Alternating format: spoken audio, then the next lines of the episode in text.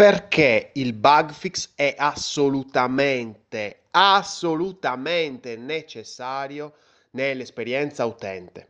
Allora, prima di tutto, che cavolo è il bug fix? Allora, bug fix è un, sono due parole inglesi che di solito si usano, quindi io le uso di solito anche se non sarebbe il caso da, di utilizzarle. Ci abbiamo delle parole in italiano, usiamo le parole in italiano. Correzione degli errori, ok? Semplice.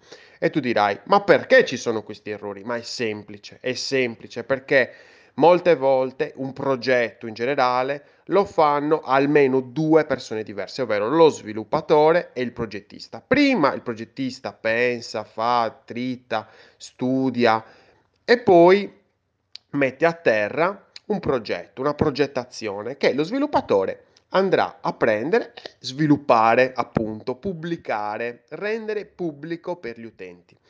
Ma perché è assolutamente necessario fare bug fix, correggere gli errori? Perché moltissime volte, la maggior parte delle volte, sempre, sempre, perché poi dopo è sempre che succede, c'è un gap, eh, una, eh, un errore di comunicazione, appunto, sempre questi bug ovunque, tra lo sviluppatore e il progettista. C'è sempre, c'è sempre perché parlano due lingue diverse. Allora, certo, esistono magari tipo progettisti che conoscono il codice, eh, oppure sviluppatori che sanno progettare, certo, ma non è la norma. Allora, chi magari se hai un, un, progettista che sa sviluppare, lui già conosce magari un pochettino il codice, quindi va a sviluppare, a progettare, tenendo in considerazione quelli che possono essere i futuri problemi di codice, ma comunque in ogni caso sempre meglio quando si va a progettare, tenere in considerazione, dirgli allo sviluppatore, ehi sviluppatore, puoi venire a vedere un attimo quello che sto facendo, in modo tale che se c'è qualcosa che non va, lo dice subito se magari, che cosa ne so, è stato fatto troppo rispetto a quello che aveva preventivato lui o che magari aveva compreso lui, perché poi dopo lui andrà a svilupparla questa cosa, quindi stiamo attenti. Ma perché è così importante?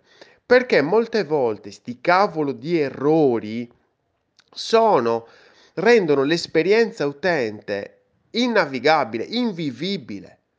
E allora ecco che noi abbiamo progettato la figata del secolo Abbiamo fatto progettare la figata del secolo al designer e poi dopo lo sviluppatore non ci ha capito un cazzo. E quindi va a sviluppare delle cose così, cioè quello che ha capito fa, eh, eh ma magari non ci ha capito un cazzo e quindi va a sviluppare un progetto che fa schifo. E quindi tantissime volte vai a vedere su internet, sul web, dei progetti che sono allucinanti, mediocri, bruttissimi, inguardabili, hanno dei tempi di caricamento allucinante, un'esperienza mediocre che fa schifo, ecco, diciamolo. E poi dopo quando vai a parlare con magari chi si è occupato del design, gli dici "Ma ma l'hai fatta a te sta roba? No, io ho fatto questo e ti tirano fuori il link con la figata pazzesca in prototipo. Ma che senso ha avere la figata pazzesca in prototipo se poi dopo viene progettato col culo, eh, viene sviluppato col culo? Che senso ha? Non ha nessun senso, è solo uno spreco di soldi, perché poi dopo l'imprenditore, il marketer non ne capiscono niente di queste cose, non hanno la sensibilità che ha un progettista. E quindi ecco perché chi si deve occupare della correzione di questi dannati errori? Il progettista. Il progettista deve controllare tutto il progetto, tutto quello che è stato sviluppato, controllarlo, vedere se tutto va bene a livello prima funzionale e poi stilistico. Certamente che ci sono delle zone grigie, certamente se c'è un'interlinea che è enorme, io l'avevo progettato in maniera differente, quello diventa funzionale. Non è detto che i funzionali siano solo A, ah, questo bottone non va. No, è funzionale anche quello che è il famoso, ehm, diciamo, effetto alone. Quindi se vedo un qualcosa che è bello, penserò che sia bello da usare. Ok? Cioè, Apple veramente è la regina dell'effetto alone. Quindi sfruttiamolo questo effetto alone, facciamo in modo che si, il progetto sviluppato sia esattamente come l'abbiamo progettato. che sembrano due parole simili, ma sono completamente diverse, ok? Quindi io lo divido sempre in bug funzionali, quindi quelli che se non funzionano ho un'esperienza del caspita e quindi vado a, a, a, risolvere prima quelli, li priorizzo, quindi cerco di trovare una priorità tra quelli che sono gli errori più grossi in assoluto e quelli che magari sono più stronzate, stronzatine. E poi dopo quelli di stile, cioè solo dopo aver risolto tutti quelli funzionali, vado a vedere che ne so che quello sia il colore giusto, il rosso giusto che, ha, che avevo progettato, oppure magari che la, lo, la spaziatura tra i due paragrafi sia esattamente come l'ho progettato. Partiamo dal grosso per arrivare al fine, sempre.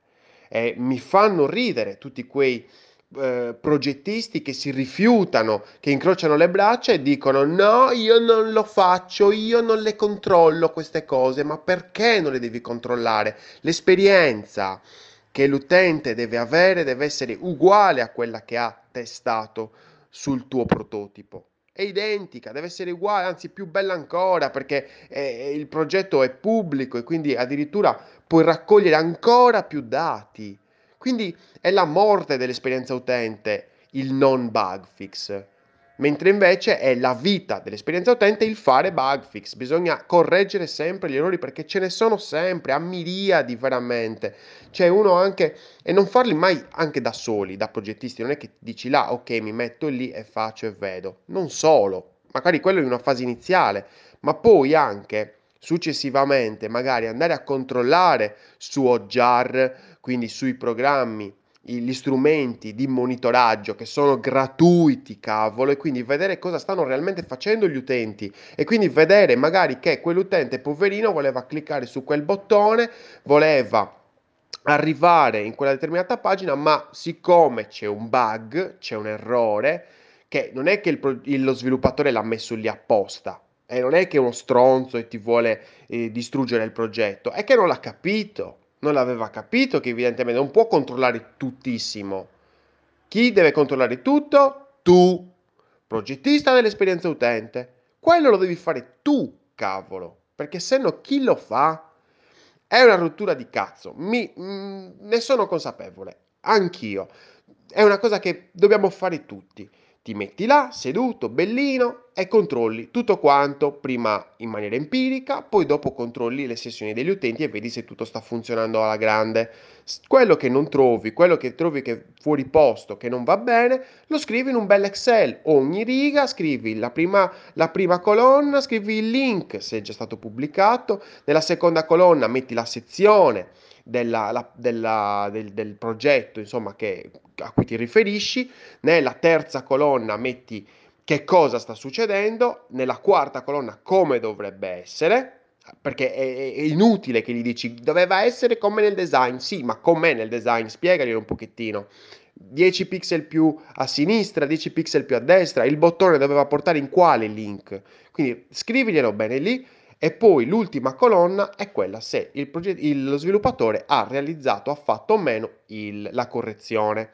Io cosa dico ai miei collaboratori, sviluppatori? Gli dico sempre, nel momento in cui tu pensi di aver corretto quell'errore, barri tutta la linea, la barri.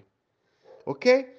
Poi quando io lo controllerò, quando vedo un po' di cose barrate, vado a controllarle e dico perfetto, sì, è vero, l'hai fatto. Allora nell'ultima colonna scriverò ok oppure da fare, da rivedere.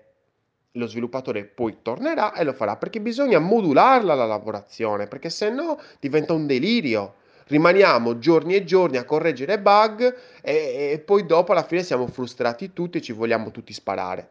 No, c'è un modo più intelligente, perché fare bug fix fa bene all'esperienza utente, fa bene alla tua esperienza utente, quella che stai creando per cercare di vendere di più e soprattutto meglio.